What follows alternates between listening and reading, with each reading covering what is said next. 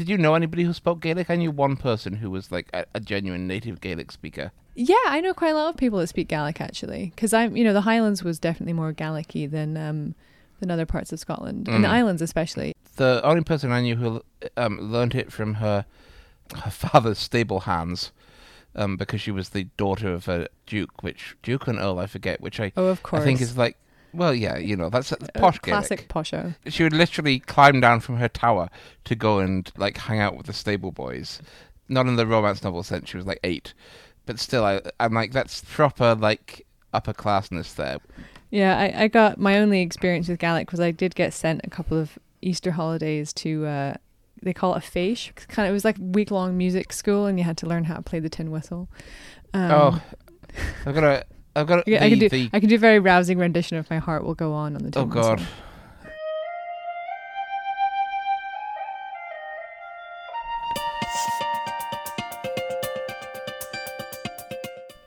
Hello and welcome back to Don't Touch Your Face, Foreign Policy's weekly podcast on the coronavirus pandemic. I'm Amy Mackinnon, a staff writer with Foreign Policy. And I'm James Palmer, Foreign Policy's deputy editor. The murder of George Floyd sparked an unprecedented response. Over the past three weeks, people have taken to the streets across the country in outrage at what many have decried as a pandemic of racism in this country. We're going to look at how the coronavirus has laid bare structural inequalities, not only in the United States, but in many countries around the world. We'll be joined by Professor Margaret Burnham, Director of the Civil Rights and Restorative Justice Project at Northeastern University. We'll also hear from Roudabeh Kishi, Director of Research with the Armed Conflict Location and Event Data Project. But first, this. If you're enjoying this podcast, I'd like to recommend the COVID Daily News. Hosts Nate Duncan and Ben Taylor were two of the best analysts in the NBA statistical community, and then the NBA shut down. So they decided to spend hours each day aggregating and evaluating the most important coronavirus news and research. So you can stop doom scrolling your timeline and instead get the most important news to know where this pandemic is headed.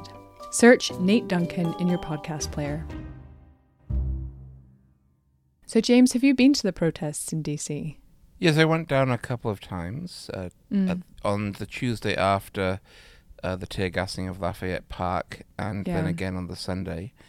And on Tuesday, you know, the mood was palpably sort of angry.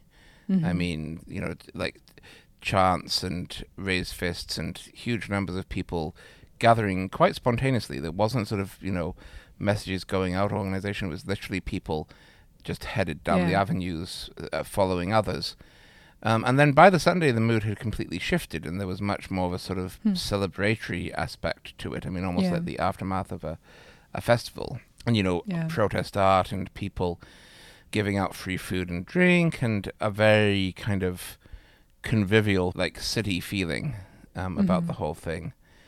Um, so, and you know, I think that that mirrored the draining off of tensions that DC felt in particular. Right, because by of- Sunday, a- lot of the at least federal law enforcement had left the city, and it was just DC police. Yeah, and the prospect of like Yeah. live fire, which seemed like a, a real reality on Monday or Tuesday, had gone. Um, Mhm. And it was a real reality, as as the stories that are coming out now show.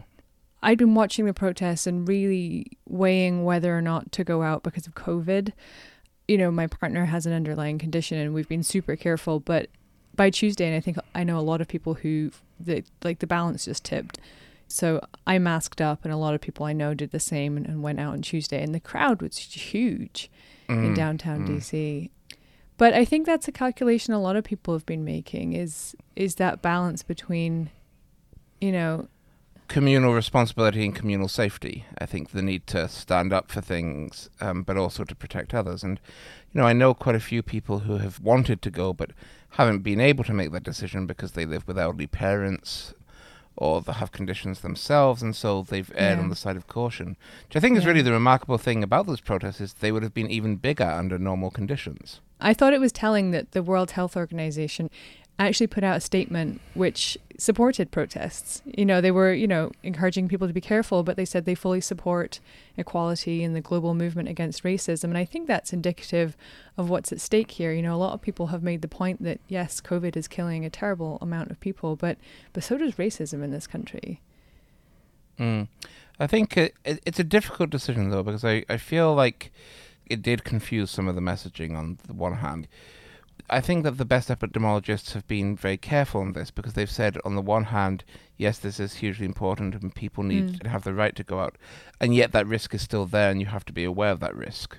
Yeah. Uh, and by yeah. and large, I think uh, people have been very responsible, certainly more responsible than the police, who were almost always unmasked. Yeah, that was interesting. I noticed that as well. Yeah. All the protesters had masks. Yeah, very disciplined. And, you know, that's important too because although outdoorsness and so on reduces the risk. Of course, a lot of singing and shouting and spitting, all these things that do create virus transmission. So the masks, I think, were particularly important.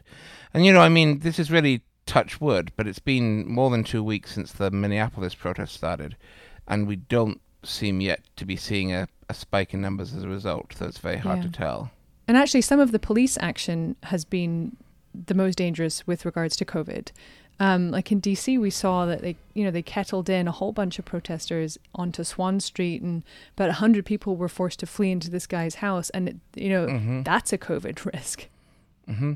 Friends of mine in New York were arrested and sort of crammed in with, you know, hundreds of other people exactly, in yeah. in cells. These conditions, as we've seen with these mass prison outbreaks across the world, in China, in the US, in Canada, have all had severe prison outbreaks because a prison is absolutely perfect incubating conditions for for COVID, and because of course a lot of prisons don't allow protection like mm. masks or didn't until it was too late. So, uh, you know that is a, a, a serious concern, but at the same time, I think it's a a hopeful sign that people are still committed to civic life and committed to community life, and if anything, yeah. maybe even more committed as a result of that feeling of communal suffering.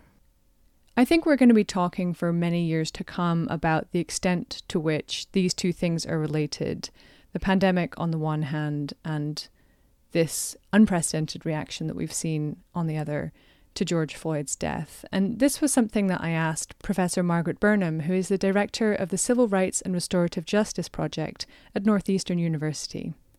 Here's our conversation.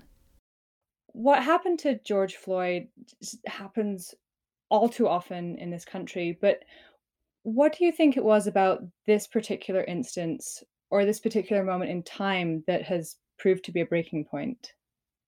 I think uh, that the Floyd uh, killing came on the heels of a another incident that occurred uh, or that was uh, brought to public consciousness just two weeks earlier, two or three mm. weeks earlier, uh, and that was, of course, the uh, Georgia uh, murder of um, of uh, Ahmaud Arbery. Mm-hmm. So it was a combination of um, the persistence uh, and and and of this brutality uh, that brought people out on the streets, but it was also a realization that a that the state had been failing to bridge this huge racial gap mm-hmm. uh, in so many different ways, not just in terms of uh, police uh, force, police brutality, uh, the militarization of the police, but as well uh, that the health system had uh, failed to do what the state promises to do, which is to keep people healthy and safe. Um, mm-hmm. Um, and so the combination of the evident disparities revealed by the pandemic uh, and of course, um, any pandemic will reveal inequalities, but this one in particular, uh, which made it so clear that uh, poor people, and in particular vulnerable populations, people of color, uh, mm-hmm. were under particular threat for succumbing to this disease. The combination of that with the inability of the state to provide a, a, a solution uh, to this longstanding uh, problem of police violence and pro- police brutality and pl- racist policing. Um, those two things together, I think, is what brought people uh, into the streets. Uh, mm-hmm. People, w- uh, people are just sick and tired of the failures uh, of the state to address these longstanding grievances. Yeah. when this podcast comes out on Monday, it will be exactly three weeks since George Floyd was killed. And in that time, to me at least, it feels like there's been a shift, that something has changed in the way that we're talking about these issues and the, the intensity with which we're talking about these issues. You've been involved in civil rights work since the 60s, and, and with that long lens of perspective, how are you feeling about this moment that we're in right now? Does it feel different to you? In many ways, it's uh, very similar, but it's also um, quite different. Uh, what's the same about um, this particular moment of protest uh, is that young people are leading the way. Um, mm-hmm. This is a movement that has brought young people all across um, the world into the streets. Uh, well, obviously, their methods, their uh, strategies are different from uh, those of the past. You know, social media plays some role in this, yeah. Uh, but also the moment that we we are in, the political moment that we're in, is very different uh, this time around uh, than uh, earlier movements, and in particular the rise of the civil rights movement in the 1960s. So where the U.S. is in a different place. Um, the U.S. at this point is uh, uh, is is not a you know a, a, it's not a society that can in any way pretend in any way pretend to be a great society.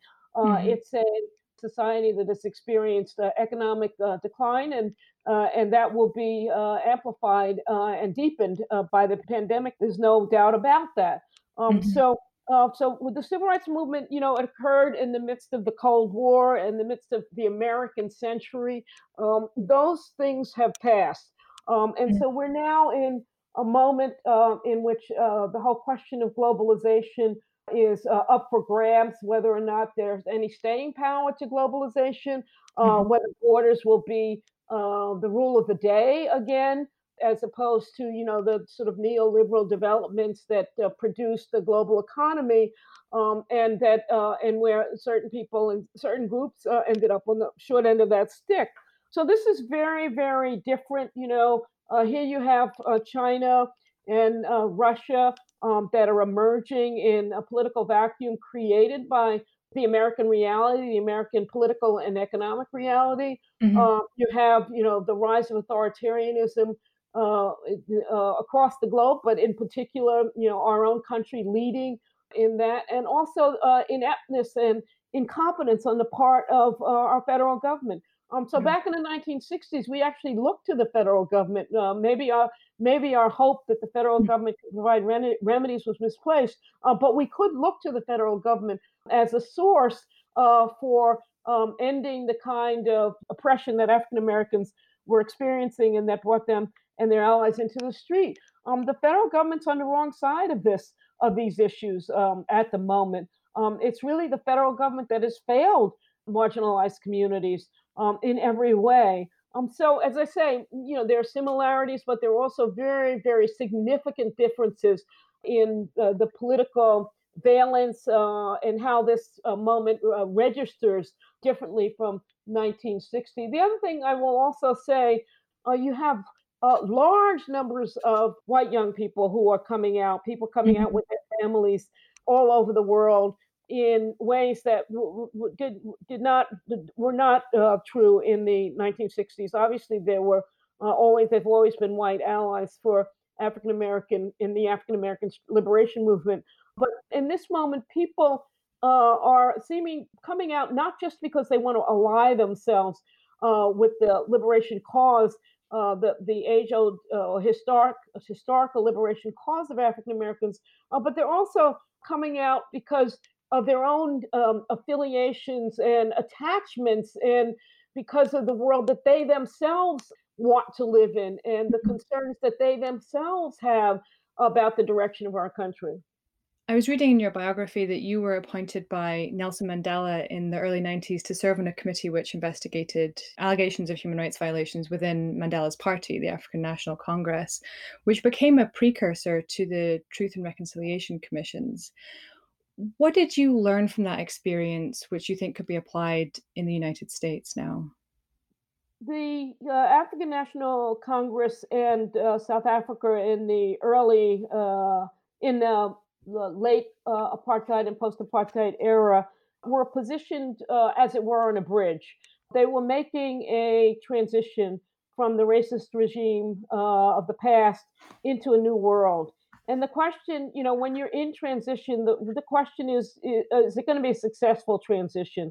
Uh, are you going to get there? And, you know, and who's defining there? And are you going to lose people along the way? And so it creates a kind of existential crisis for those who are in transition because you don't really uh, you don't know the future. You can't mm-hmm. really, you don't have a looking glass to see whether you're going, your dispensation is going to be better on the other side or, or maybe not so much better.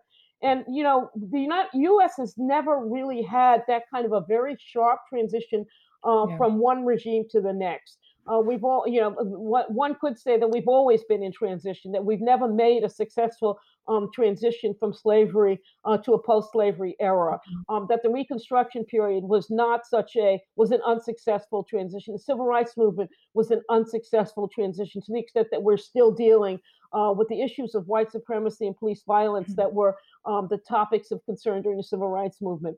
Um, but certainly, we are in movement at the moment in a way that we have not seen in our country in, in 30 years. Um, and so, certainly, since really since the Vietnam War, when people turned out in huge numbers in the way that they're turning out today.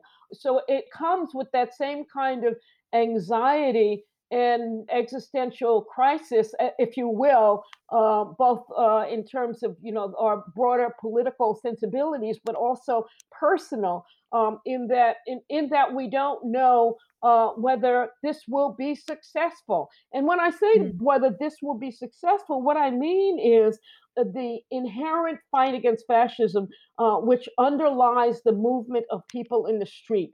Um, that people are in the street not just because George Floyd's death signified to them um, the continuing reign of white supremacy and, and the depth of uh, hatred of African American, continued uh, hatred for African Americans. Um, but also, um, they came into the streets um, because uh, they see that our country sits on a precipice and that we could lose it. We could mm-hmm. we could actually lose it, and that's really what's driven people really in the U.S. and and, uh, and I could say across the globe um, yeah. back into the streets. That was Professor Margaret Burnham from Northeastern University. The coronavirus has swept the world and forced drastic measures to defeat it. It's also proving, though, what is possible in the fight against another major global threat climate change. Heat of the Moment is a new series by FP Studios and the Climate Investment Funds.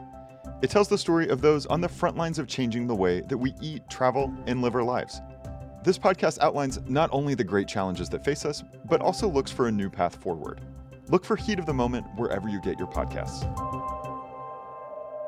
I do think it's going to be interesting to see how protest movements around the world evolve as lockdowns begin to ease. Um, you know, our, that's something I spoke about with our next guest, and you know, she said that 2019 was the year of protest, year of social movements, and basically any grievances that you had going into this regarding inequality, injustice, corruption, poor governance, that's all just been magnified tenfold by the pandemic. So I think we're in for a very interesting few years when it comes to social movements and protests. Absolutely, and I think that cost is really going to bite as the measures designed to reduce the impact of lockdown wear off, like increased unemployment or mm. you know the covering of salaries, but some of the economic cost, you know, falls of course disproportionately upon the poor. I mean, we've seen you know America's billionaires have added something like half a trillion dollars to their wealth during the months of the pandemic. Um, and yet, at the same time, unemployment has soared to new levels. You know, I, even in my extremely lush DC neighborhood, we have many encampments of homeless people forming. You know, this sort of Trump town feel. Mm. The population of homeless people has maybe tripled um, wow. in the last few months near me. Yeah. Um, we're going to see real anger and bitterness emerging for any number of reasons economic causes, uh, injustice. Mm-hmm. Uh, in a lot of the world, I think food insecurity is going to be a pretty critical issue. We're already yeah. seeing some of that in the Philippines, and so we could really be looking at a time of you know both rage and perhaps the possibility of change. And so, to talk about how the pandemic has shaped protest movements and what may be in store in the future, I spoke to Roudabeh Kishi, the Director of Research with the Armed Conflict Location and Event Data Project, or ACLED for short, an organisation which tracks protests and incidences of political violence around the world. Here's our conversation. So, I mean, maybe I should just start again, this is very broad, but what impact did the coronavirus and the associated lockdowns have on protest trends around the world? Well, coming out of uh, 2019, which was the year of social movements, um, we saw a precipitous decline in those mass numbers of demonstrations that had really peaked towards the end of the year, especially in a lot of places and early this year. So, restriction movements, fear of spreading of the disease, you know, all of these various factors combined really played a role in, in really bringing a lot of these demonstrations to a screeching halt. Some of them kind of persevered with small scale demonstrations, people seeking new forms of demonstration. But for the most part, a lot of those larger movements mm-hmm. stopped. We were seeing much more around the immediate needs, you know, whether they're health workers needing access right. to PPE, people, you know, wanting um, financial support given the impacts, you know, of the economy, things like that. It really pivoted to that. In just recently, in very recent weeks, as restrictions begin to be lifted, we're seeing a slight uptick in demonstrations um, and I think that these will kind of continue picking up, especially in places where COVID has really given a very ready example of some of the grievances that these movements had prior to the mm-hmm. pandemic. I mean, that seems to have been one of the factors here in the US. I mean, there are, I think, many reasons why uh, this movement has coalesced around George Floyd's murder in particular, but one factor does seem to have been uh, that the pandemic has really shown in very stark terms inequalities in the country, and particularly in terms of race. I mean, are you expecting to see similar trends in other countries where, you know, long-standing problems that have been exposed further by the pandemic, that that's going to fuel further protests? Yeah, definitely. I mean, in the US context, there have been very clear winners and losers, I think, coming out of the, the pandemic. Um, and I think um, you know, the, the, the, subset of people that overlap with those you know, who are essential workers, those who have less access to health care, um, have been many of the same mm-hmm. populations. Mm-hmm. I think that uh, what we have been seeing specifically around um, you know, these solidarity protests, for example, with Black Lives Matter, is that the BLM movement has offered a sort of brand mm-hmm. of anti-racism, anti-police violence for different contexts around the world. And so we've been seeing in a number of countries that people are applying their own martyrs, so to speak, to the solidarity protests. So I mean, it's about George Floyd, but it's also about Giovanni mm-hmm. Lopez in Mexico. It's also about Joao Pedro in, in, Brazil. It's about you know the Kurdish man that was stopped in mm-hmm. Tokyo. Um, in a number of countries in Western Europe, we've been seeing demonstrations over police violence against minorities or even police violence more generally. And you know these have been going on for, for some time, and what we've been seeing is that many of these demonstrations are now being branded, quote unquote, as Black Lives Matter more recently. But then when it comes to things beyond racial inequalities and things, we've been seeing COVID really create a context around economic crises, issues with impunity of elites, government mismanagement. And in some ways, the pandemic has really provided ready examples of a lot of those. Many economic crises have gotten mm. even worse now. So I can imagine that COVID maybe stopped demonstrations from physically mm-hmm. happening, but I imagine that they will likely start back up, perhaps with a vengeance. Um, we're seeing, you know, places like mm-hmm. Lebanon, for example, the demonstrations were quite peaceful before the pandemic the ones that have now kind of picked up again have turned quite mm. violent. You mentioned that as part of your your COVID tracker, you're also looking at state violence and police violence. Yes, uh, well, state repression. I mean, well, and that can be kind of broadly understood. Right. Police violence through um, excessive force in um, applying and mm-hmm. enforcing mm-hmm. these curfews and restrictions, and then you know the more quote unquote subtle state repression through the quiet expansion of powers, uh, you know, new um, emergency laws that might need to be passed, that might have no end date in sight. I saw on your site that there'd been a real spike in police violence in South Africa during the lockdown. What was behind that? There had been certain laws around prohibition mm. and restricting access to um, mm. alcohol. I think the idea being that that would make enforcement of pandemic simpler. And so I think some of the violent enforcement we were seeing were of that restriction. We actually had a specific spotlight on that um, as well because it's kind of a unique situation, I think, there. Um, but you know, we were seeing the violent enforcement or very excessive enforcement of certain um, certain restrictions that have been put in place. I think you know, we were seeing similar things around some of the other countries in Africa, especially. There were reports coming out that you're having more deaths from this excessive enforcement of restrictions rather than the hmm. disease. Where do you think things go from here? I mean, are we on the brink of just the world erupting in protest? I don't know if everyone's ready to take to the streets and what is going to be the threshold for what, you know, what will push them over that. I do think we'll see kind of an uptick, especially those places that had already had all of these grievances yeah. in terms of the social movements of 2019. Um, again, I think it's because it's they've been really um, proven right, I guess, in some ways, right? That everything they were upset about got even worse.